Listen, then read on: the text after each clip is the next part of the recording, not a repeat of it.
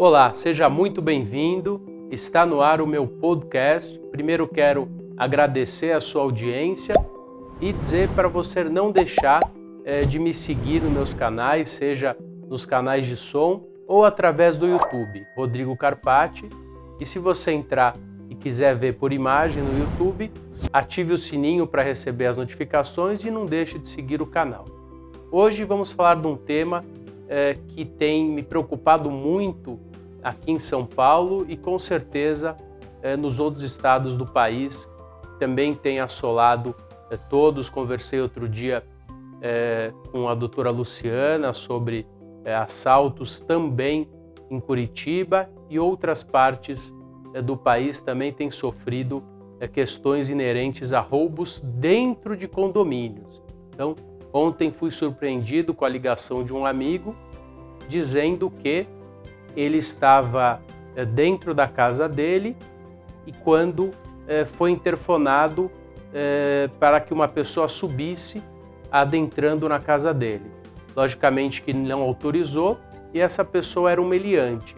Ela ficou presa na clausura do prédio porque o porteiro inteligentemente deixou ele trancado. A pessoa disse que era um primo e que estava com as chaves e que já estava autorizado a subir. E surpre surpreendentemente era um menor de idade, ele tinha 15 anos. Então, é, as quadrilhas que estão assaltando condomínios estão muito especializadas e isso tem trazido aí é, um, um, reflexo muito grande de medo também dentro das residências e temos verificado no noticiário, basta é, você realizar uma simples busca, são quadrilhas que se passam é, por adolescentes, se passam não, são adolescentes e que utilizam inclusive mochilas de escola, nesse caso o rapaz, o meliante, não posso chamar ele de rapaz porque era um meliante, ele tinha 15 anos, tinha uma boa aparência e por pouco ele não adentrou naquele condomínio. Mas temos relatos de vários casos em que as pessoas adentram dentro dos condomínios. Não deixe é, de verificar outros vídeos do YouTube onde já falamos de questões inerentes à segurança de condomínios. Nós já falamos é, recentemente na TV Cresce, também no próprio é, canal do YouTube com o delegado Maurício de Tomasi sobre é, as práticas delituosas. Então é muito importante, que dica eu quero deixar para você?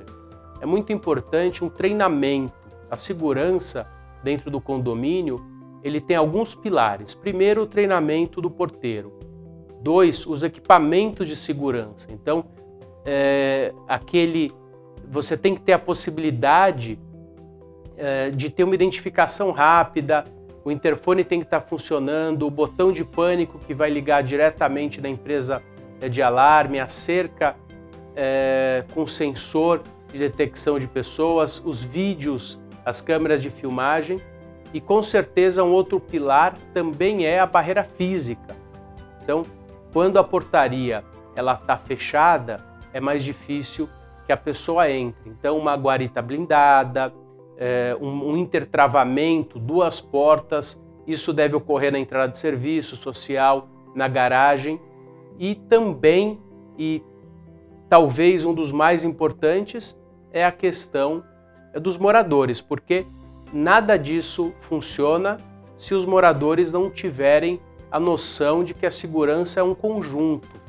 Então, eu costumo dizer que a segurança ela traz a falta de conforto. Então, quanto mais segurança, mais seguro o prédio for, mais difícil do meliante entrar, mas também traz mais incômodo para o morador. Então, o morador que quer segurança, ele tem que estar disposto a abrir mão eh, de algumas facilidades. Então, ninguém quer entrar no intertravamento, ninguém quer eh, que tenha ali eh, uma, uma pessoa verificando, abaixando os vidros, dependendo do caso é, a guarita blindada, sem acesso visual ao porteiro, é, regras de segurança rígidas, mas para que o ambiente seja seguro, isso é imprescindível. Então, o condômino precisa passar também por orientações constantes e por um diálogo por meio de assembleias e reuniões informais, se for o caso. Então, vamos relembrar quais são eh, os principais requisitos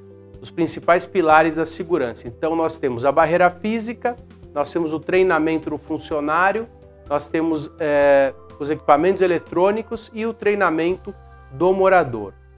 Com essas situações, os assaltos podem é, ser evitados ou parcialmente evitados. Lembro quando conversei é, uma vez com o coronel Elias de Godoy, especialista é, na área na seara condominial, e ele me dizia que o meliante que adentra dentro do condomínio, ele acorda cedo, coloca a arma na cintura e busca uma oportunidade.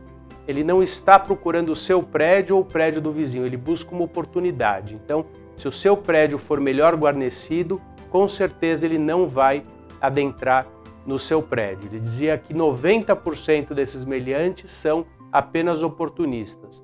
10% são os profissionais, e com os profissionais é mais difícil é, evitar qualquer tipo de ação, uma vez que eles entram até dentro de bancos, dentro de caixa, caixas é, registradoras, dentro de é, outros estabelecimentos, porque que eles não entrariam, não conseguiriam adentrar com armamento pesado é, dentro dos condomínios.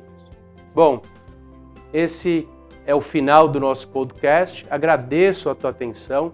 Não deixe de me seguir nos meus canais de áudio, que você pode encontrar facilmente é, pelo seu celular ou através de imagem do YouTube no canal Rodrigo Carpati. E se você assim o fizer, siga e curta a minha página, ou melhor, ative o sininho e siga a minha página. Obrigado e até breve.